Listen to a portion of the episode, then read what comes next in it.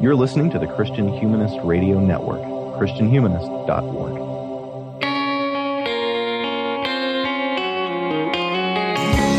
This is the Christian Humanist Podcast, a weekly discussion of theology, philosophy, literature, art, and other things that human beings do well. And now your hosts, David Grubbs, Nathan Gilmour, and Michial Farmer. So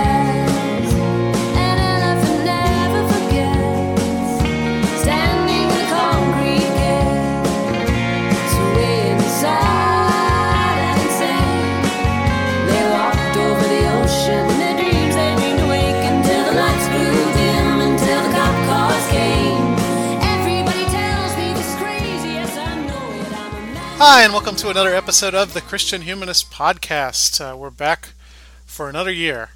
I'm your host for today. My name is Michial Farmer. I'm an assistant professor of English at Crown College in St. Bonifacius, Minnesota. Uh, joining me from the much less temperate South, we have uh, David Grubbs, who's a assistant professor of English at Houston Baptist University in Houston, Texas. Grubbs. Hello, hello. Also with us, uh, Nathan Gilmour, who is an associate professor of English at uh, Emmanuel College in Franklin Springs, Georgia. Did I get all that right? You did, and I'll just go ahead and uh, preempt the we start too early jokes. Uh, we are, in fact, wrapping up week three of classes right now. Week four by the time this goes up. Uh, what happened over the on the network over the summer, guys? We haven't had an episode since I think uh, August 1978. Yeah, something like that, Michial. Uh, you hadn't been born yet, and Me barely. oh, trying to think. I mean, uh, we've had a couple of profiles episodes, I believe. Uh, David, you interviewed. Uh, oh, and I've already forgotten the author's name. So, Derek David, talk about your profiles. Sure. Uh, I interviewed uh, an author named Derek Olson. Uh, I've interviewed him on profiles before, and uh, it's a, a treatment of Cassiodorus's on the interpretation of the Psalms, which is just a really cool, uh, really cool exploration of what the Psalms meant in uh, the late classical and early medieval world, and the influence of this book that.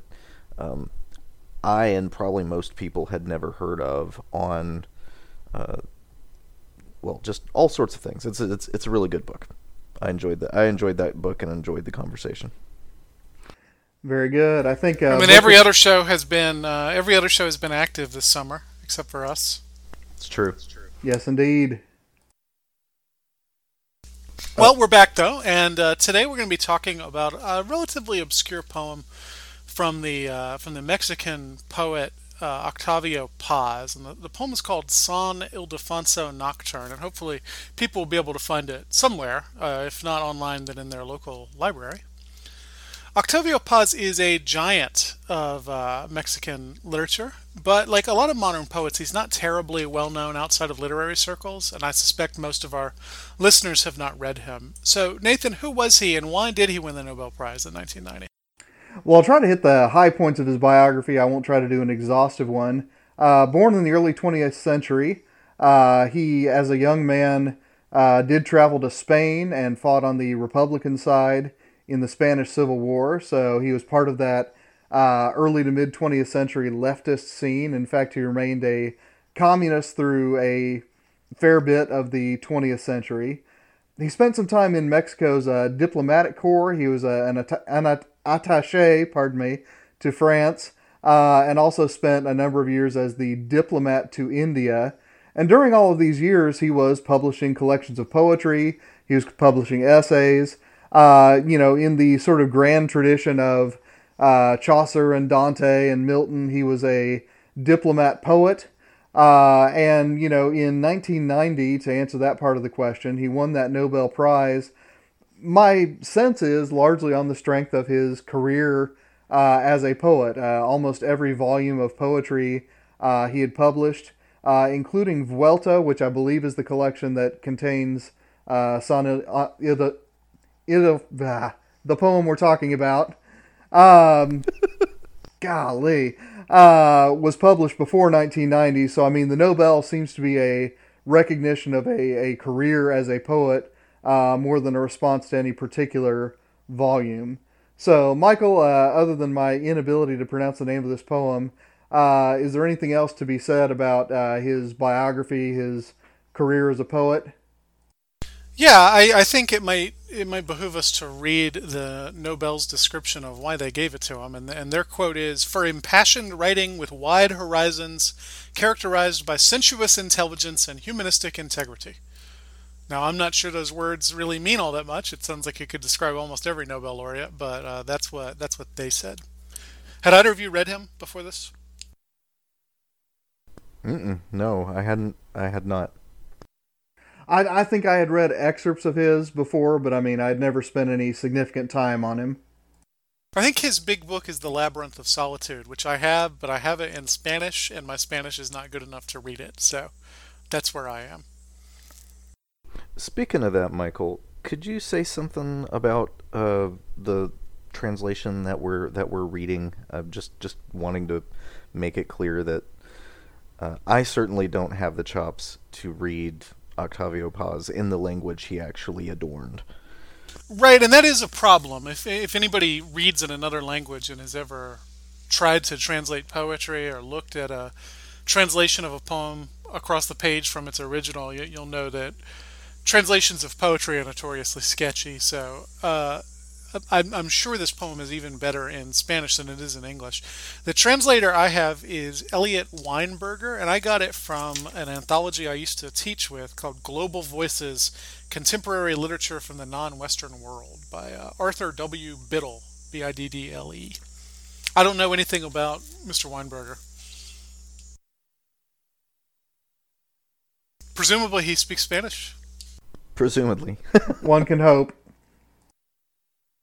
Uh, I think San Ildefonso Nocturne makes it pretty clear that T.S. Eliot was a big influence on Paz, but I also think it'd be pretty clearly wrong to think of him as some sort of lesser Eliot. So, David, tell me where you see T.S. Eliot in this poem, and then talk about how this poem moves beyond its Eliotian influences. in the bit of biography I was able to dip into uh, in preparation for this, it did mention that when he was uh, a much younger poet, that he had encountered a Spanish translation of Eliot's Wasteland and had just been blown away.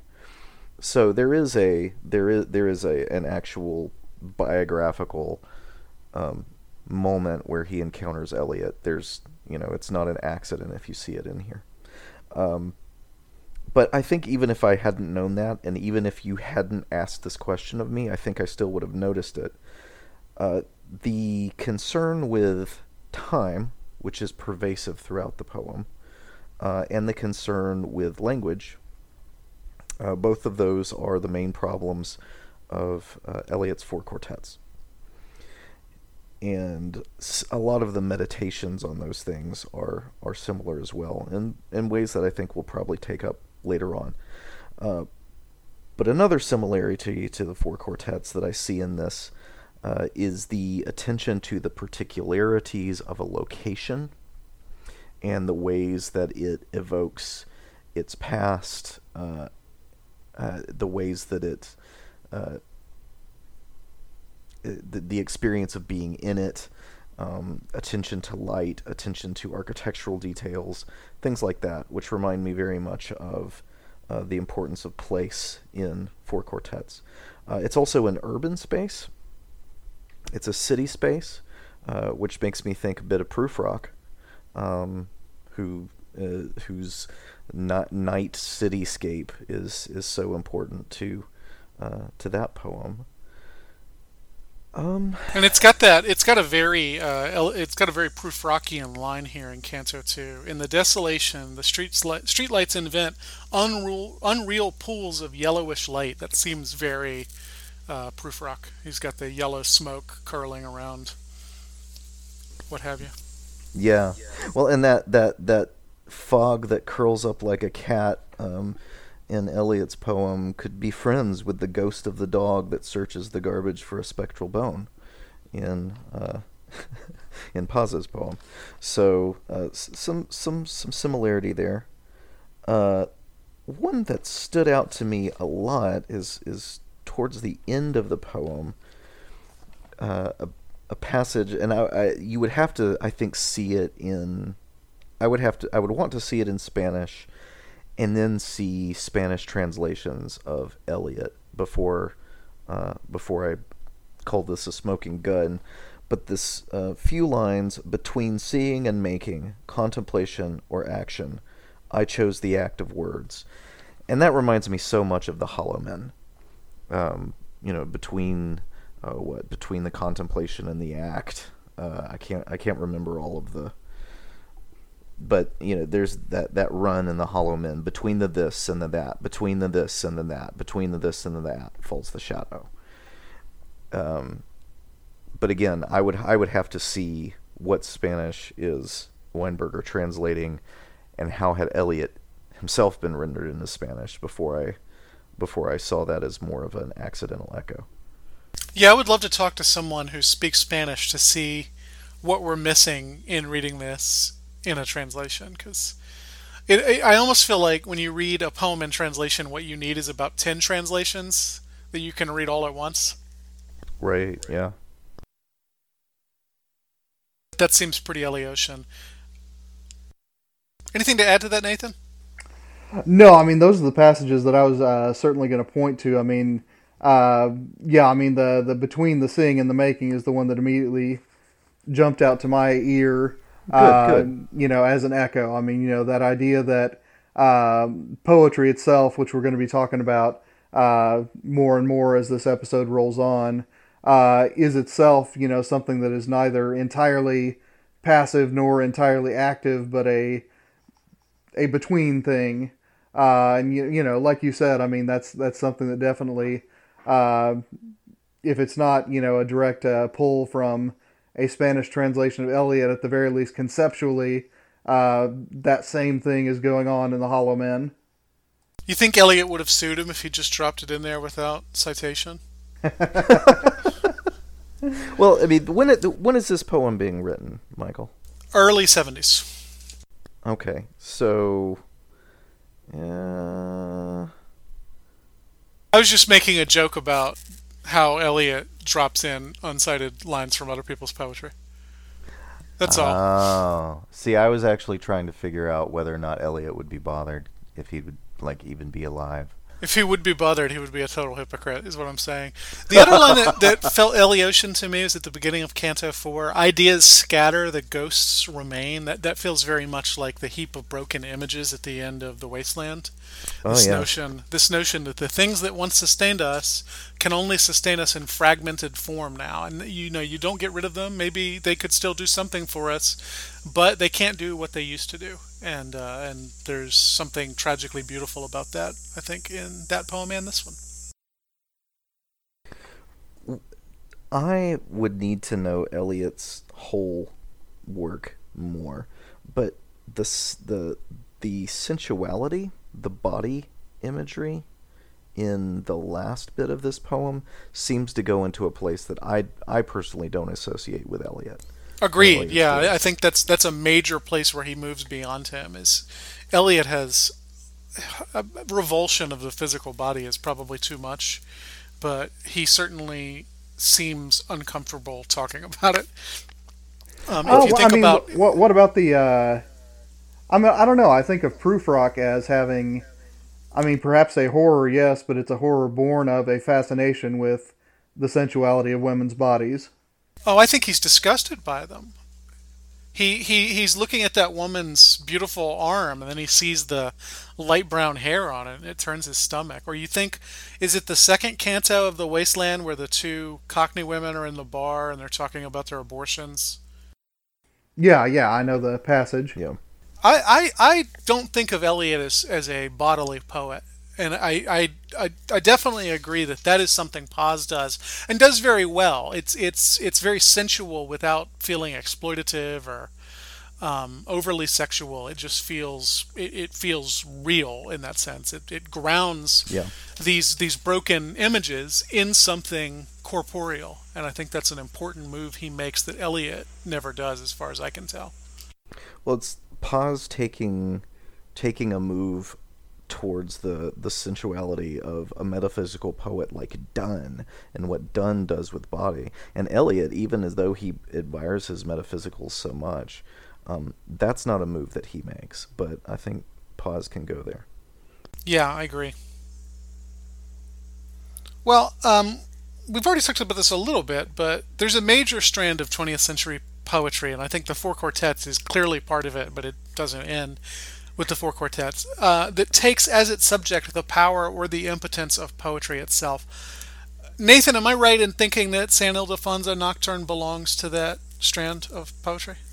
Yeah, I think early on in that first stanza, I mean the the focus on the you know the glowing alphabets of the street signs, you know, starts to establish that as an image, and then by the time you get into stanza two, uh, his memories of the revolution are sort of intertwined uh, with his memories of you know these notions that you know Dostoevsky and Stendhal have this kind of power uh, that's going to change the world, and you know this is a look back on it, if you will, uh, as you know an older man realizing that something other than you know the the power that was promised is going on there. Uh, you know when he is remembering those days, I mean you know the poet is almost a Hephaestus character. Uh, in in stanza two, the line that jumps out at me there with Alyosha K and Julian S, we devised bolts of lightning against the century and its clicks. Uh, so you know, it's it's not the idea that the poet is legislator, you know, uh, in an English Romantic sense, uh, but it's certainly that you know the poets will devise the weapons uh, that will fight this war. And then we get you know later on uh, these meditations on truth in the third stanza, uh, and poetry is definitely not truth, but history is also not truth. You know, echoes there perhaps of Sidney and Aristotle. Uh, but you know that's where we get those uh, passages about the between character of poetry. So you know, as a a participant in that tradition, you know, in the 20th century of meditating on what has become of poetry, uh, whether poetry has any place, uh, we certainly have some some familiarity going on. You know, as far as you know, what Paz adds to it. Um, I think you know, analogous to the focus on the body that we just talked about we get a focus on the particular here that we don't get in an Eliot or an Auden. I mean, you know, this is poets who are involved in the Spanish Civil War, in the international communist movement. This is, uh, you know, a sort of regret, uh, not that grows out of, you know, a vague sense that we were idealists that when we were young, uh, but rather that, you know, our our beginnings as poets and you know what we've come to be as poets uh, you know, has a, a real strong connection to, you know, real concrete historical moments. And, you know, the, the particular passages that deal with that, I don't want to hit right now because we're, we've got plans to discuss them later. Uh, but, you know, poetry's status as between these two kinds of truth, each of which is inadequate in itself, I mean, is, really, you know, the contour, if you will, of the meditation on poetry here. Um, one little passage. Um, oh, and see, I, have just gotten my pa- pages out of order here. Well, I'll just leave it there. I mean, you know, David. I mean, are there other passages on poetry uh, that you know you would want to highlight for our listeners? The uh, fi- finding it real quick because I was about I was about to ask a question. Actually, I'll go ahead and ask my question while I'm looking for this other thing I wanted to point out. Um, the reference to Alyosha K and Julian S. I think I got the Alyosha K, but I don't know who the Julian S is. A- Am I going to be feel stupid when I know? It's Stendhal, but I don't remember what book. Red and Black. I had to look that up because I've not read that book. Okay, okay. And the other is brother brothers brothers K, right? Uh, Brothers Yes. Karamazov. Yeah, Brothers K is a baseball Okay. novel. Oh, I haven't read that one. Okay. okay. So brothers Karamazov. Okay, all right. So I felt like I got half of it, and then I was like, I don't get the other one. Um, the reference that I was thinking of is is when he starts talking about poetry in a kind of in a kind of inspiration. Uh, uh, the uh, the the, the idea that he, he is uh, he is it's as if he's has some something else is writing through him. Do you all remember those lines? I should have I should have underlined them. but yeah, they it's, it's in uh, stanza three. Like, tell me if this is the passage you're thinking of. Um, Between seeing and making, contemplation or action, I chose the act of words to make them, to inhabit them, to give eyes to the language. Poetry is not truth; it is the resurrection of presences. History transfigured in the truth of undated time. Yeah, I I love um I love those. Uh the, oh, that those aren't those aren't exactly the lines I was looking for though. Okay, I found that it's in the first stanza. Uh, someone has planted a forest of magnetic needle, needles in my eyelids. Someone guides the thread of these words. The the page has become an ant's nest, but he it, it's it, it seems as if uh, he he feels like the the magnetic needle needles in his eyelid like so the reference to the compass like s- something is pulling his his vision his poetic vision uh, in in a direction the way a compass needle is moved. Um, but but it's but it's also the punning on the needles because they're magnetic needles which also in the next line there's the guiding of a thread. Someone guides the thread of these words but it seems not to be him. Um, it's almost as if he sees the poetry as coming from him, coming through him, but not entirely of him, and so potentially an, an instrument of this kind of ephemeral time that he seems to be using poetry to try to connect to. When he says that poetry is the revival of a presence or whatever, Nathan just read it. Um, and it, it, it seems like what you're talking about is he has this unknown presence that's guiding him toward it, and the poetry is the vehicle.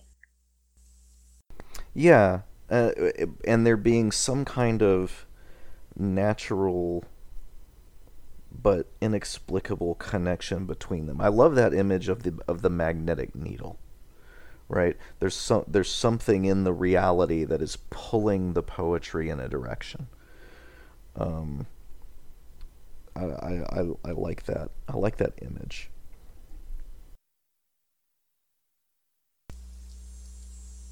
Well, the plot of the poem, if you can call it that, is that Paz is looking out at the San Ildefonso building in Mexico City. And as he looks at it, the time gets out of joint and he starts seeing images from earlier centuries. So time has obviously got a lot to do with this poem. David, how would you characterize Paz's attitude toward the past, tradition, all that stuff that falls under the vague heading of time? There's a concern with it from the very beginning. Uh, the the poem starts at night at a particular at a particular time, but is in my window. Night invents another night. Um, so we're we are in this moment of time, but then immediately distanced or or transposed into another one. Uh, those first lines are very difficult to me. At first, I thought he was talking about fireworks, but then it seemed he was talking about street signs with with letters. Um, maybe it's both. Not really. Not really sure. But uh, the poetry drills through time, and in fact, uh, these phrases drill through time, and perhaps I am that which waits at the end of the tunnel as if uh, the poem in relationship to to time is is a kind of self-seeking what you know he finds himself at the other end of the process the uh, the scenes that keep showing up you ta- you talked about the images of earlier centuries um, I looked at some uh, some images of this building uh, in Mexico City and at some of the uh, some of the the murals that are on it. Uh, it makes sense to me that someone outside the structure looking at it would have evoked in their imagination the kinds of images that are also inside. So um, that that artistic representation of time on a building that is that that has itself stood through all of these moments. Time is a kind of ultimate reality in this poem, but uh, the problem the problem is that one of the things humans do with time is they make history of it. Uh, he talks as when he's talking about kind of the the, the political uh, the political bent of his earlier idealistic days. Uh, he he launches from that into some statements about history. Um, are they the histories in error? And this is in the third stanza. Are they the histories in error? History is the error. Beyond dates, before names, truth is that which history scorns. The everyday, everyone's anonymous heartbeat, the unique beat of every one, the unrepeatable everyday, identical to all days. Truth is the base of a time without history. So time and history are not synonymous. Time, uh, time is real, um, but it's much more about a kind of ephemeral, visceral moment, which everyone's heartbeat. Like you don't get much more, much more body and time than heartbeats. Um, but uh, the idea that history is an is an error, and not wanting to spoil things too much, because we're we're we're just about to get into some of this too. The idea that the history history is humans' attempt to uh, collate all of these moments and fashion them into a coherent narrative um, with satisfying explanations. Uh, that that seems to be. Uh, I, I would say that it's it's that kind of error that he's that he's uh, looking at. Um, that that attempt to piece together this history into something that's manageable. Um, the present instead is the factor of time that uh, is important in this moment, uh, or in in this particular poem. The uh, the, the real, immediate, sensible value value of the present. Not so much the present, back to. right? Not so much the present is undated time. That's the term he uses. To call it to call it the present is to position it in history. But but what matters is what, what is he the unrepeatable everyday, identical to Yeah. all days, which is not really the Yep. present, but it's also not not the present. I don't know. His attitude toward time here is time here is very complex. uh, bit a few lines down from that suns words stones burn and burn out the moment burns them without burning hidden unmoving untouchable the present not its presences is always Hmm. Yeah. so it is it's not the present in the, in the place in as that thing that is poised between future and past is the I mean that that would be the way that I would read it but it's something about the the immediacy of it not where is it in a sequence of moments What do you If think that- about that if that line? The moment burns them without burning. Isn't that? Um, do you think that's a burning bush thing? Oh, I think it's But it's got to the- be. It's the opposite of the burning bush, right? Because the bush burns but doesn't burn anything else. The moment burns everything else without itself burning. Oh I thought it was uh, the moment burns them without burning them but I, The moment burns them without burning. Like the moment, the moment is Yeah. not on, on fire, but it burns everything else.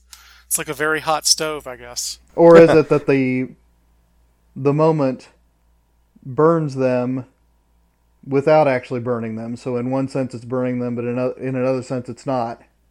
We really need someone to read this in Spanish and tell us. Yeah, I- yeah, I'm, yeah, yeah. I- I am mean, wondering I- about all this presence and present and presences. I wonder. I, I don't know enough Spanish to know if that all holds. And I mean, it's my fault for assigning something in another language. Well, I love that uh, the evocativeness of the burning bush imagery, though. Um, I think that that that might help to get at this uh, that idea that you know here is a bush, and it is on fire, but that f- the the that fire is not constituted of those linear physical cause and effect processes that fire is that we normally think of. The, it's it's a different kind of like it's it's the fire of a of a presence that is not actually bound within those processes. Um, I I can't. I guess we need poets like Paz to say that kind of thing because I'm I'm having a hard time saying it. but time is important in this poem. He has things that he wants to say about it, but they're so they are ephemeral. Um, this is where he gets his most Eliot-ish to me. Um, I think he may be saying some different things about time than Eliot did, but I, I, think I, I didn't have time to go back and read the four quartets alongside of this. Um, that I think might actually be a really interesting, uh, a really interesting close kind of comparison to do, but I haven't done it. And another section, David, I mean that that really explores time, um, is when he he sort of goes on his tour of, you know, the different, I'll, I'll call them religious visions of Mexico City, right? I mean, when he talks about the the city of canals that was filled with idols, and then the criollos erected another city, not white but red and gold, right? Uh, and that you know its imagination is open to the invisible heaven and hell and then later on, you know, uh, it is conquered not by the weight of the years, but by the infamy of the present, right? So, you know, again, uh, I I also I, I have to repent of uh, the sin of sloth here, David. I didn't find a a Spanish language version of this, so I could do the back and forth comparison. But I wonder whether that infamy of the present is finding its echoes in those, you know, the the presences and present that you were just talking about. Yeah. Yeah. The, again, dear listeners, uh, I, I, I and uh, I, I, uh, I reckon you, you gentlemen too, um, feel as if we're poking around on a surface that we can't always get purchase on. Yeah, I'm uh, I'm intrigued by this poem without claiming to understand it in any meaningful way. That's often how I feel about Eliot too, so I don't feel so bad. Yeah. Uh, the San Ildefonso building began its life as a Jesuit boarding school, and then in the 19th century it became a national school. In the 20s, its exterior was painted with murals relating episodes from Mexican history and culture. David referred to those earlier. And then since 1992, which of course is after the time when this poem was written, it's been a museum and cultural center. It's got to be significant that this is the building that prompts Paz's reflections, but why? What is it about the San Ildefonso building? When we talk about that move, uh, you know, from the the mission, right? I mean, to something that is more identified with national identity. I think that that is one of the moves that you know this poem locates as coming before uh, the poetic voice's own time, but still has significance. So I mean, you know, the the move that I, I referred to just a moment ago from the, the, the city of idols or the city over idols, pardon me, uh, to the mission. The sense that I get there is that I mean, you know, that is a, a radical change. That is something that you know just completely reshapes what the city is, and it seems like you know San Ildo. It, why can I not say this? San Ildefonso. There we go. Uh, you know, kind of takes its beginning uh, from that universe, but then in the course of the poet's own lifetime, uh, as it becomes you know more of a, a center of national identity rather than of missional identity.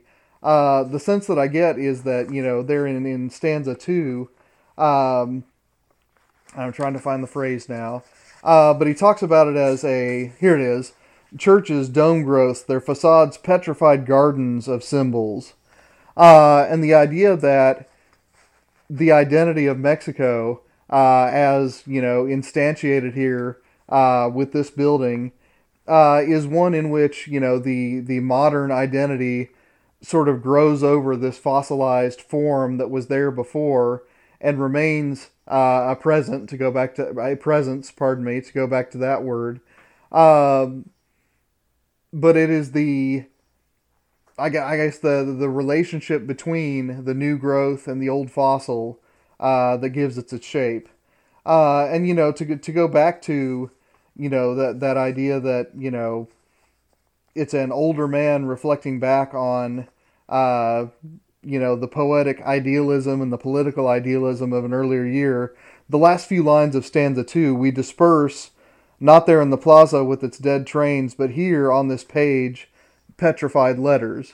Uh, so in some sense, you know, this building uh, is a, a fossilized reminder uh, of an earlier sense of mission that's given way to another sense of mission that the poet realizes was part of his own lived experience, but itself likely is destined to become yet another fossil. So, uh, again, I mean, I, I think it ties in pretty nicely with our earlier conversation about truth.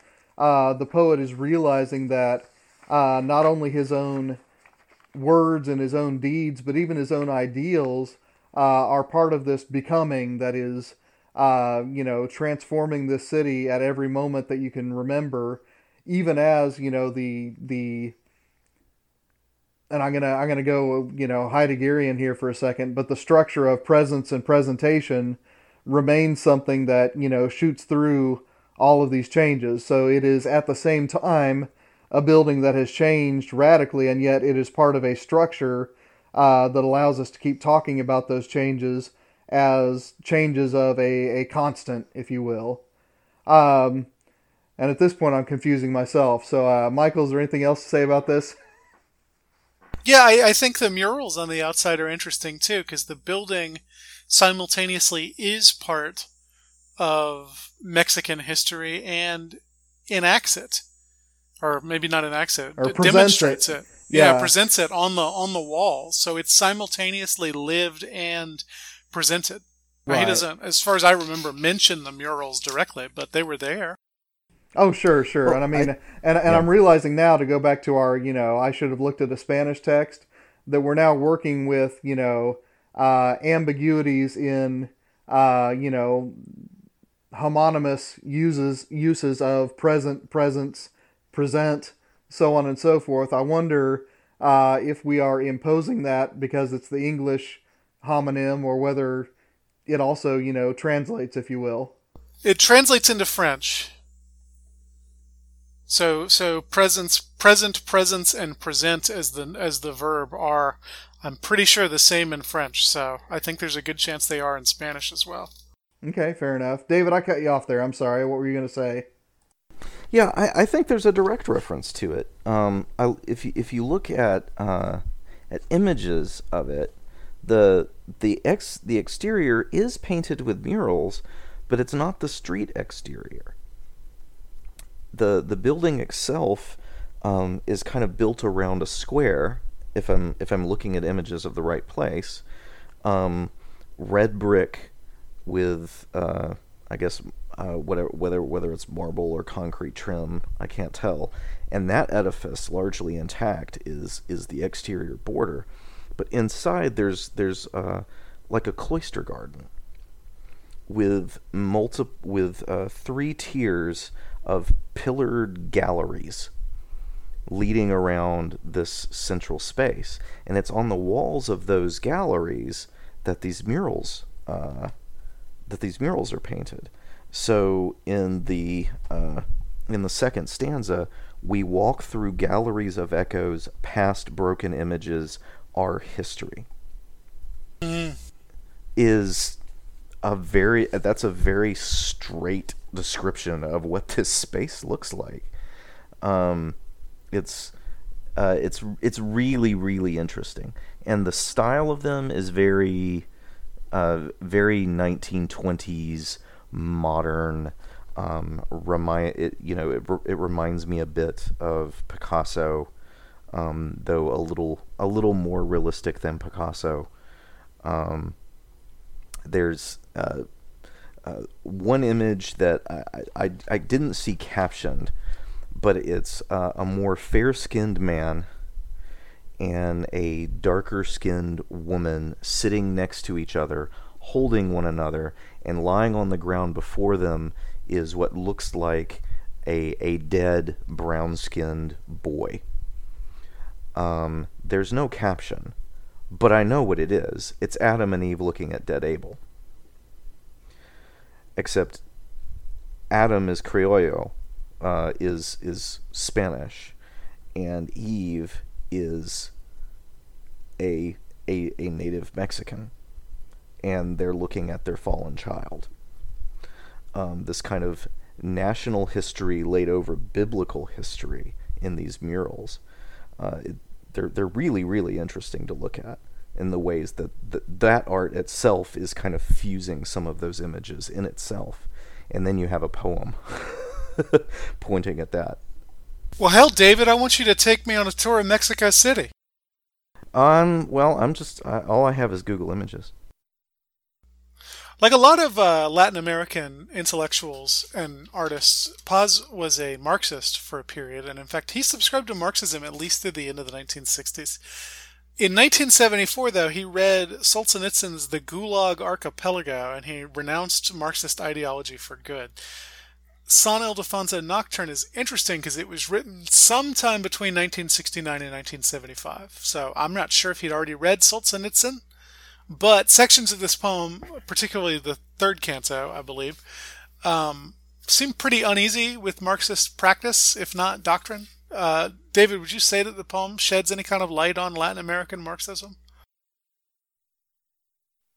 in the s- in in the sense that uh, I, I think it gives us a, a glimpse into the the internal feeling of one who was very strongly uh, idealistically aligned with it earlier in his life, and in fact um, seems to have devoted his art to the to pursuit the pursuit of this ideal, but then seeing it, um, seeing that ideal uh, both achieved and not achieved in a kind of way that um, makes him distance himself from it. I, I don't know a lot about this particular era.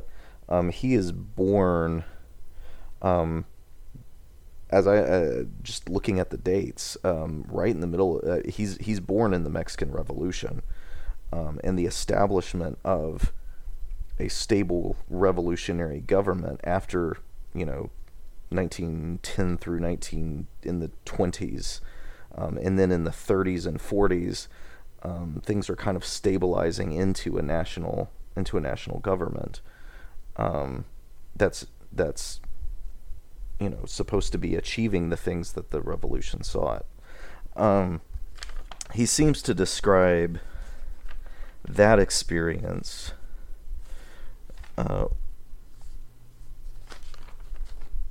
when he ta- he talks about the they devised bolts of lightning against the century and its clicks the the kind of uh, well you know the the forging of thunderbolts you know they are Hephaestus um,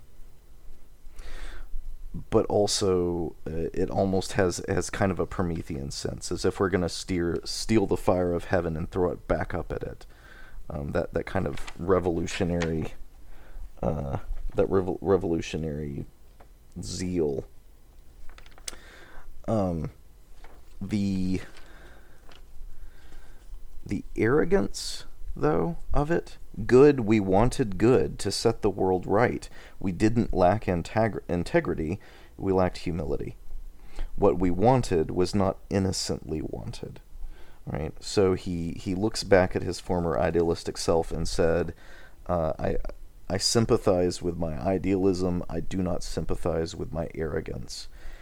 Um, the precepts and concepts, the arrogance of theologians, to beat with a cross, to constitute, to institute with blood, to build the house with bricks of crime, to declare obligatory communion. Um, he launches into all of this church language. But he's describing political revolutionaries um, who uh, if I remember rightly, uh, saw the church as an instrument of uh, of oppression. Um, there, there was uh, not a very settled relationship between the Catholic Church in Mexico um, and and the revolution, um, to the point where, if I remember rightly, in the 30s it was suppressed. It was the 20s. It's the plot of um, The Power and the Glory. Maybe it's Yeah. the 30s. It's sometime around then. Yeah. Uh, uh, anyway, I, I not. I I wish this was history that I had more at my fingertips because it's incredibly interesting. Um, I just haven't had the had the opportunity to pursue it as I should. Um, but the way that he speaks of these revolutionaries who would see themselves as against the abuses of church and the dogma and the compulsion of men's minds and all of those kinds of things and he looks at him he looks at his, his revolutionary past and says we we we were that. We did that. Um, we were a different revolution or we were a different religion uh, with its own inquisition. And that's even you know that's that's the language the kind of language that he uses is of inquisition. And then rage became philosophy. Its uh, drivel had covered the planet. Reason came down to earth took the form of a gallows it's a it's a kind of parody incarnation all they wanted was what was reasonable what was rational what what made you know good empirical sense and when it was made flesh, it took the form of a gallows. Um, and there we slide from Inquisition into French Revolution, Reign of Terror. Uh, the we have all been in the grand theater of filth, judge, executioner, victim, witness. We have all given false testimony against the others and against ourselves. And most vile, we were the public that applauded or yawned in its seats. So even the, the complicity of those who were not directly involved, but either passively or uh, passively supported or simply ignored what was going on in that revolution. And each year was a mountain of bones. And that's it is after that that he declares history in error. And that's um, that's that's a comment on the revolutionary uh, the revolutionary philosophy as well, which saw history as having a very clear plot flow, and that the revolution was the next thing and the inevitable thing. And now he declares the history in error. What am I missing because I don't know this this history as well as I ought to? Well, I'm, I'm, I'm not going to get to the, the particulars of, you know, Mexican history, but I think that this, when we blend it into our earlier discussions of, you know, time and history, I mean, it really is, um, the, uh, you know, truth is that which history scorns definitely has that earlier connotation we were talking about, uh, when we were talking about, you know, the difference between the, uh, what is it, the undated present, uh, and then the or no no no the the transfigured in the truth of undated time that's the phrase. That certainly has a sort of metaphysical character to it but then when you blend it with this history of the revolution uh, i mean it takes on another register of meaning right truth is that which history scorns the everyday everyone's anonymous heartbeat you know his earlier revolutionary idealism would have regarded, you know, the individual heartbeat as, you know, just simple collateral damage, the cost of history. It Uh, can't be part of the grand narrative that Marx, Mm-hmm. Marxism tells about the world. The individual heartbeat, because it's anonymous, doesn't matter. Exactly, exactly. And then we get, you know, again that that blending that I find so fascinating in stanzas two or cantos two and three between the religious and the political, right? Um, you know, they're uh, in that passage that, that David was commenting on. We also get this this chilling line: "Some became secretaries to the secretary, to the general secretary of the Inferno." So we've got communism and Dante and you know uh, complicity and just all sorts of things rolled into one. I mean, I think that you know this first part of the third canto, I mean, might have been for me the most powerful part because, uh, you know, like David so rightly said there, part of what the revolution was trying to do was to remove the sloppiness and the irrationality of the old way uh, so that we could institute, uh, you know, by, you know, to institute with blood and with bricks of crime, a new reasoned uh, and, you know, historical mode of existence. And, you know, what happens in this third stanza is it just gets rolled back into itself uh, so that, you know, we don't get rid of the notion of the inferno, but we end up serving the inferno. A bureaucratic inferno. Is there any other kind? Well, and I mean, you know, in the again, I mean, I, I just the third stanza, like I said, Michial. I mean, it's it's just the part that just haunts me. It stays with me. Uh, you know, when he talks about the again, you know, the flurry of this revolution, conversions, retractions, excommunications, reconciliations, apostasies, recantations, the zigzag of demonolatries and the androlatries, bewitchments and aberrations, my history. Uh, so you know, I mean, th- th- this isn't simply history in the sense of things that happened uh, and have already happened, but it is again, you know, all of this. Even though history is supposed to remove this great uh, irrationality, it ends up being itself just this storm of irrationality on its own terms. It reminds me a bit of uh, Czesław poem "Child of Europe," which is this very sarcastic description of how to survive in a in a totalitarian state, essentially. But what is remarkable to me about the Paz poem is how personal it is. How he is indicted, not we. I mean, we is part of it, but it comes down to him. This is his history. Right, and this is why he does poetry because these presences that he was so willing to kill need resurrecting now. Mm. That's good.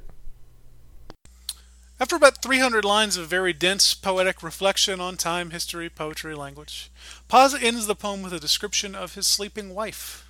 Nathan, what's he getting at there? Well, I think it is a turn towards something like personalism.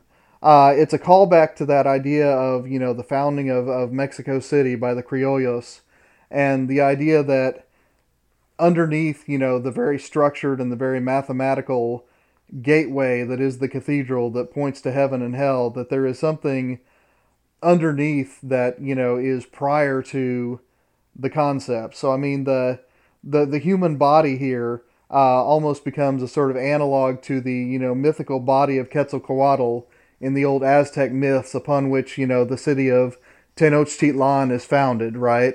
Um, How long did and you have to practice those words, Nathan? Funny thing is, Michial, I say those without any trouble at all, but if I have to say San Ildefonso, it takes me about eight tries before I can do it. So I, you know, uh, let the psychologists analyze. I'm sure it'd be a lot of fun.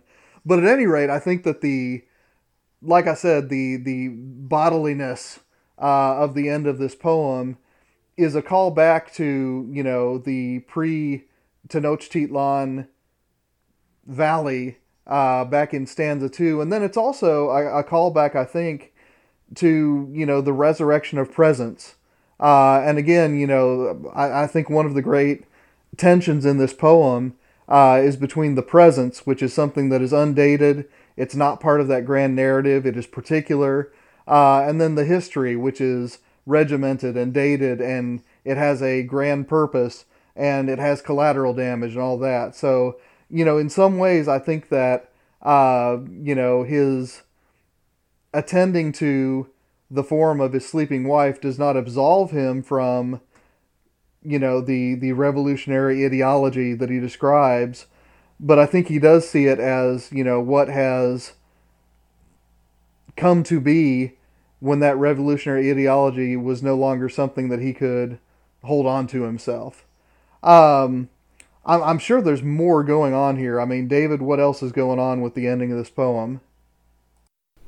Well, in the revolutionary ideology, the reality is re is what is what is reasonable and what is uh, uh, by by extension, what what is ultimately real is things like class and class struggle and ideals like equality, uh, and individual humans uh, burn themselves out, bleed for, or die for the achievement of this ideal, which is itself a kind of end of history. But in looking at his wife, she, you know, through this this this meditation on her heartbeat, on her pulse, she kind of become she becomes time. She becomes place. Um, she become she she becomes the place where these ultimate realities in the poem um, are lodged. So that by the end of the poem, he is paying attention to the blood in his own skull. I hear time pass through my temples. I am still alive. Um, this recognition of her partaking and manifesting of these ultimate realities of time and place and presence um, lead him to kind of recognize his own participation in those things. Uh, that he is not that they they are not things that have somehow ephemerally surpassed his ability to catch hold of them with words, but they are things that that are inside of him. Um, and one who lives by the the ideology that he lays out in stanza three. Blood is the thing that is shed in order for the ideal to be achieved, whether your blood or the blood of the of, of those who oppose. Um, and by the end of it, he says, no, all of that pursuit of this ideal that is something other than the ultimate realities manifest in single people. Um, that that itself is the lie. That's the heresy, um, and the truth is is here on this bed, where she becomes in herself um, a microcosm of what is real.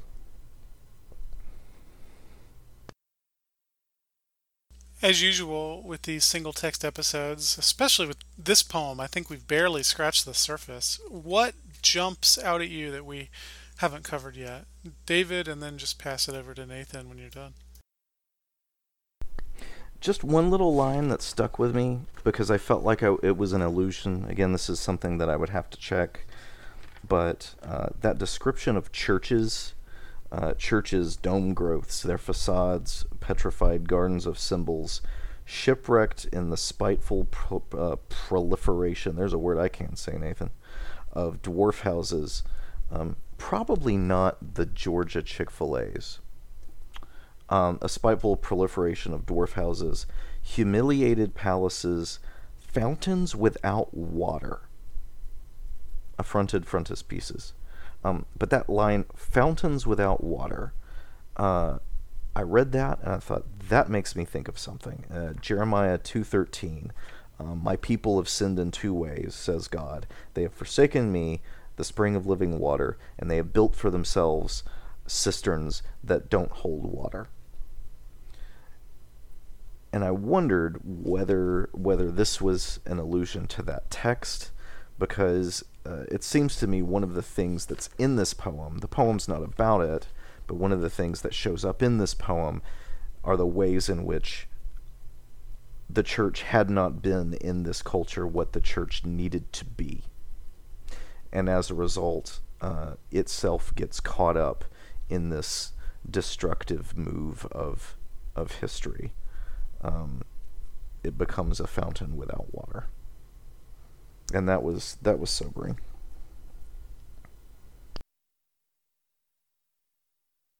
I think that was a silent pass of the baton.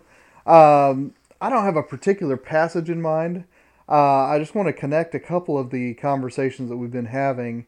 Uh, you know, this is a poem, you know, as Michial said, that's uh, probably being composed in the uh, early 1970s when Octavio Paz is, you know, uh, entering into old age. And what impresses me about it is that the focus on the body at the end, you know, stands in such contrast to, you know, the very abstract, very uh, callous, uh, you know, the indifferent wind that rips posters off of walls uh, of the third stanza. And what occurs to me, uh, you know, perhaps because I'm getting to the age where I get more sore when I exert myself, uh, is that that attention to the body, you know, certainly could be the result of a philosophical shift. Uh, and certainly it was. I mean, you know, I don't want to discount, you know, the the um, influence of Solzhenitsyn uh, on this poem, or you know, possibly on this poem. But it's also that you know when your body is aching, uh, that sheds a new kind of light on the notion that you know you're part of something that is uh, world historical in its importance. Uh, when your body itself uh, doesn't do what you want it to do anymore, uh, it strikes me that you know the revolutionary ideologies, at the very least, uh, have to take a different place in somebody's thought. So, uh, you know, not a particular passage, just a rumination of someone who's approaching, uh, you know, old age myself. What do you got, Michial? Oh, I didn't prepare anything because I already asked about all the things that interested me. Um, but I do love this poem, and I hope I hope people will track it down and read it and kind of let it have its way with them. Uh, it's the only Octavio Paz I've ever read. I found it when I was teaching a class on contemporary non-Western fiction, uh, and uh, it has stuck with me ever since. And, and especially that part about uh, the truth is that which history scorns the everyday, everyone's anonymous heartbeat. That that seems like a really important, um, a really important true thing to say to me. That that the realest thing of all is the thing that can't be codified into a narrative, which is maybe what makes this poem so difficult to interpret. Is this non-Western literature? Yeah, I mean the the I, I when I taught it anyway, I treated Latin American literature as non-Western. That's interesting. I mean, I I, I think that's debatable. Uh, I'm I'm sure there's I know there are good arguments for not teaching it there, but the way our classes were structured at the time, there was nowhere else to teach non uh, Latin American literature. That makes sense. And you gotta, it's got to be in there somewhere. Right. When I The- yeah, I mean, there's some really great stuff. Yeah. Well, uh, if you have anything to say about Octavio Paz or San Ildefonso Nocturne or our terrible pronunciation of Spanish or anything else, you can send us an email at thechristianhumanist at gmail.com. Our website is christianhumanist.org. Grubbs, what are we talking about next week? Next week we're talking about the letter of Athanasius, yes, that Athanasius, to Marcellinus on the interpretation of the Psalms. Just a really interesting patristic meditation on what the Psalms are and what they can be in relationship to uh, the individual believer. Great. The Christian Humanist Podcast is a production of the Christian Humanist Radio Network. Our press liaison is Kristen Filippic. Our intern is Ellen Peterson. Till next week, for David Grubbs and Nathan Gilmour, this is Michial Farmer saying, Let your sin be strong, but let your faith be stronger.